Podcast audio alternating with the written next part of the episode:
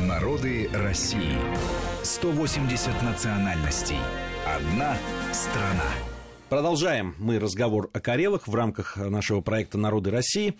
Марат Сафаров и Гия Саралидзе в студии Вести ФМ. Мы несколько раз уже подходили э, к одной, одной из самых да. любимых частей наших в, в рамках программы. Это о кухне.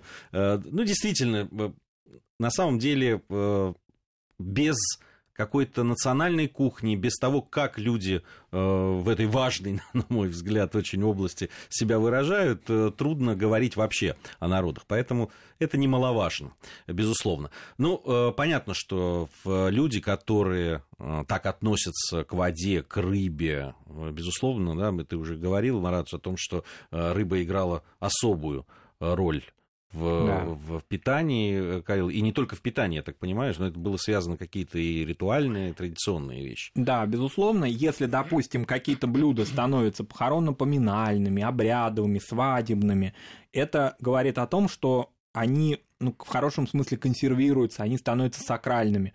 Рыба, она присутствовала в бытовой в бытовом обиходе Карел и на различных памятных и праздничных их столах.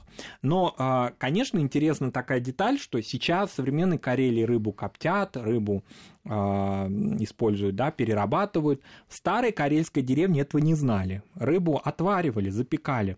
Вообще слово даже «жарить» в карельском языке не было такого глагола. Они не, не знали об этом. И, Вообще а... вот это удивительные да. вещи. Иногда есть э, народы, у которых, допустим, которые живут на берегу моря, у которых в, в, в их словарном запасе нет э, Привычных слово, при, при, да, слово море, море. просто обозначение. Да. да. И вот, допустим, если они э, жарили пироги, то есть в масле, они говорили, что они варили в масле пироги. Вот такой у них был оборот речи. А коптить и жарить рыбу они начали только в 20 веке под влиянием русских переселенцев. А традиционно рыбу они вот так э, консервировали. Они ее э, засаливали и потом сушили. И вот такие суш... такую сушеную рыбу, сушек его называли, они потом э, отваривали и готовили уху в течение долгого периода времени. Они такие прям в мешки их собирали, сушеные, ну, как вобла, что ли. Хотя это могла быть рыба очень разная. Мог сик быть, разные совершенно а, виды рыбы. А, жир использовали. Ну, это понятно, да, и в лечебных целях, а, например, они а, топили рыбий жир из окуня, скажем, это очень ценилось. И как лекарство, и как продукт. А, конечно, это молочная уха. Ну, у нас в таком каком-то, да, что ли, а, представление, она связывается с Финляндией, и наши радиослушатели, возможно, которые бывали в Финляндии, ее именно впервые пробовали там. Но на самом деле она традиционно для России, для нашего региона, для Карелии. Интересный такой эпизод, он, может быть, не связан с этносом Карелии, да, с Карелами, но с Карелией самой. Я читал такую интересную деталь. А, жена одного из наших а, правителей, генсеков Юрия Владимировича Андропова. Ну, известно, что биография Андропова была связана с Петрозаводском, с Карелией. Татьяна Филипповна Андропова была приглашена на какое-то памятное мероприятие в 60-е годы в Петрозаводск. Он сам не мог приехать. И там всполошились местные партийные руководители, что же делать, чем же ее угостить. И тогда встала одна старая финская коммунистка и сказала, да не надо ничего, все это она знает и по Москве, приготовьте молочные ухи. Вот это из ее юности. действительно, когда она приехала туда, она поразилась, прям прослезилась тому, как они ее по-доброму и тепло встретили, потому что это время юности, вот этой деревенской еды, которая была традиционной, в Москве на тот момент была недоступна. Сейчас и в Москве я вот ел финскую белую уху, да, но, конечно, карельская на костре, это совсем другое дело. Понятно, а. что наша карельская уха лучше финской. Безусловно, да. Что уж там говорить. Что уж там говорить, да. Поэтому это может быть и э, со сливками, и с молоком. А, как правило, она не густая. А, интересно такой, интересен еще рецепт приготовления ухи в Карелии, а, если они использовали, ну, как они говорили, дешевую рыбу, хотя они сами ее выловили, да, ну, цену, цену ей не определяли, они говорили, вот она горчить может, поэтому надо ее пропустить через березовый уголь. А, и вот тогда вот этот какой-то а, такая горчинка, она исчезнет. Ну, дешевая э, рыба, видимо, не, не ценных пород. Не ценных пород, да. Кстати, с ценными породами была история такая, но это как и для многих крестьян Российской империи. Если, допустим, они э, добывали рыбу с икрой, то они икру не употребляли в пищу, а продавали ее. Приезжали скупщики из Петрозаводска, из других мест, и карелы вот как-то вот такую благородную рыбу или икру они практически на своем столе не видели. Как, собственно, и мясо. С мясом история не только потому, что вот рыба, рыба, рыба, но и прежде всего из-за отсутствия пастбищ. Конечно, иногда мясо они ели, безусловно. Например, праздничным блюдом было такое, казалось бы, нам простейшее блюдо, как э, похлебка из небольшого количества мяса и картофеля. Вообще картофель стал входить в обиход, капуста стала входить. Это южные э, районы современной Карелии. Вот там активно стали употреблять уже квашеную капусту, но все-таки рыба это основная. Рыбу даже ну, квасили иногда. С другой да. стороны, все-таки ну, в Карелии есть помимо рыбалки, очень хорошая, конечно, есть и охота. Есть и, охота, и да. Карелы, насколько я знаю, тоже и охотники э, были. И понятно, что вот как раз если мясо, то это... В основном, э, в основном охотни... охотничьи, да, причем дичь даже, да, в большей степени. Конечно, на любом карельском столе в праздник, и у многих семей не карельских, а русских, а, семивепских очень распространено такое старое карельское блюдо – калитки. Это, ну, по существу, такие небольшие пирожки, пирожки из ржаного пресного теста с различными начинками. А карельские хозяйки всегда говорили, что калитка просит восьмерки.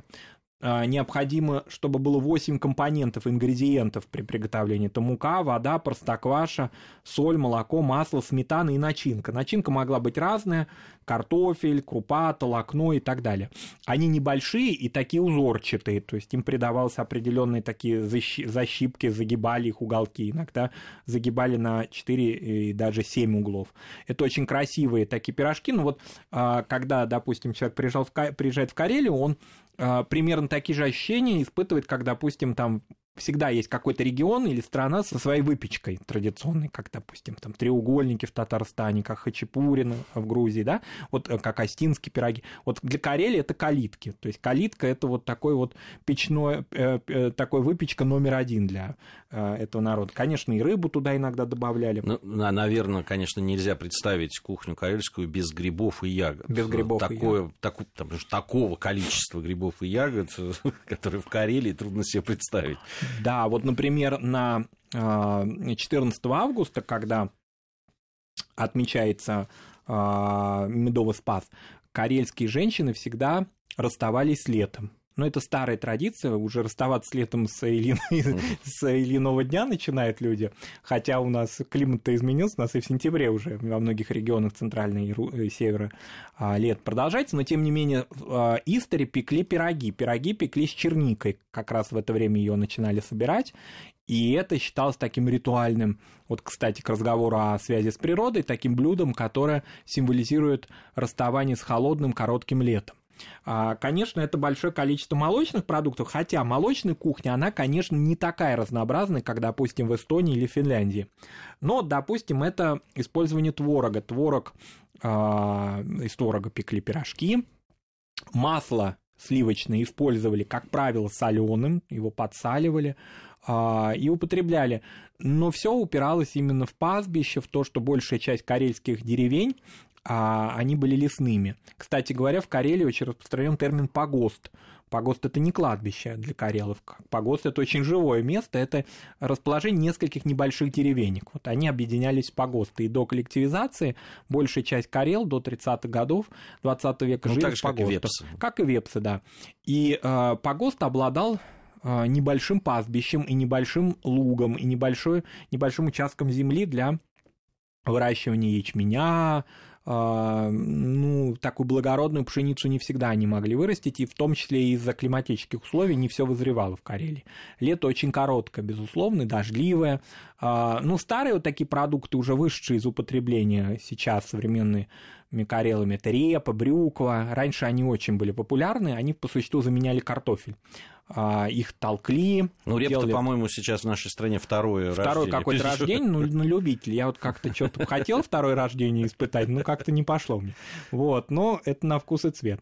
А, репа и брюква очень активно а, засаживались, более того, их, ну, по существу, это вот какой-то продукт после рыбы и хлеба, вот такой вот 2-3, номер 2-3. Кстати говоря, насчет рыбы еще такая поговорка, что лучше без хлебья, чем без рыбья, говорили карельские хозяйки, потому что хлеб, ну вот он как-то универ... он не универсален в их обиходе, он вот продукт, один такой монопродукт. А из рыбы ну, как еврейская хозяйка из курицы могла приготовить, да, а, множество блюд там до, до, до 5-7, так и карелка из одной рыбы от рыбника, если уже она такая нерочительная на целую рыбину, в тесте запекала, до огромного количества еще и на зиму сушеные кости могла э, сохранить.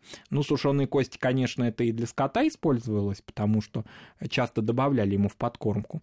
А в голодные годы, как мы сказали, люди в XIX веке, этнографы записывали, что люди использовали его в качестве такой муки. Так что это очень большой разнообразный стол, надо сказать, что Карелия, вот к вопросу о возрождении карельской культуры, используя свой туристический потенциал, возрастающий год от года, да, и не только для северо-запада России, но и для других частей нашей страны, а, он, а, вот этот туристический потенциал включает в себя старую кухню карельскую.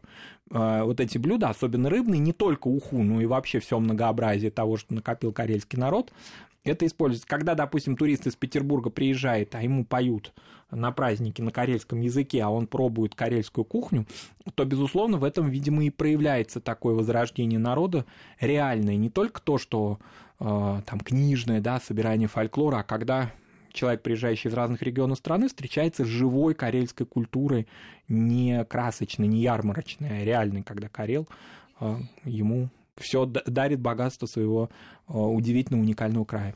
Ну да, будем надеяться, что не только из Петербурга. Не только, да, безусловно. Просто Петербург не так далеко. Да. Ну, ну что ж, э, вот такой разговор у нас получился с Маратом Сафаровым. Сегодня, напомню, мы о Карелах говорили в рамках нашего проекта «Народы России». Марат Сафаров и Гия Саралидзе были в студии Вести ФМ. Эм. Совсем скоро, через неделю, я надеюсь, мы вновь с вами встретимся. Народы России. 180 национальностей. Одна страна.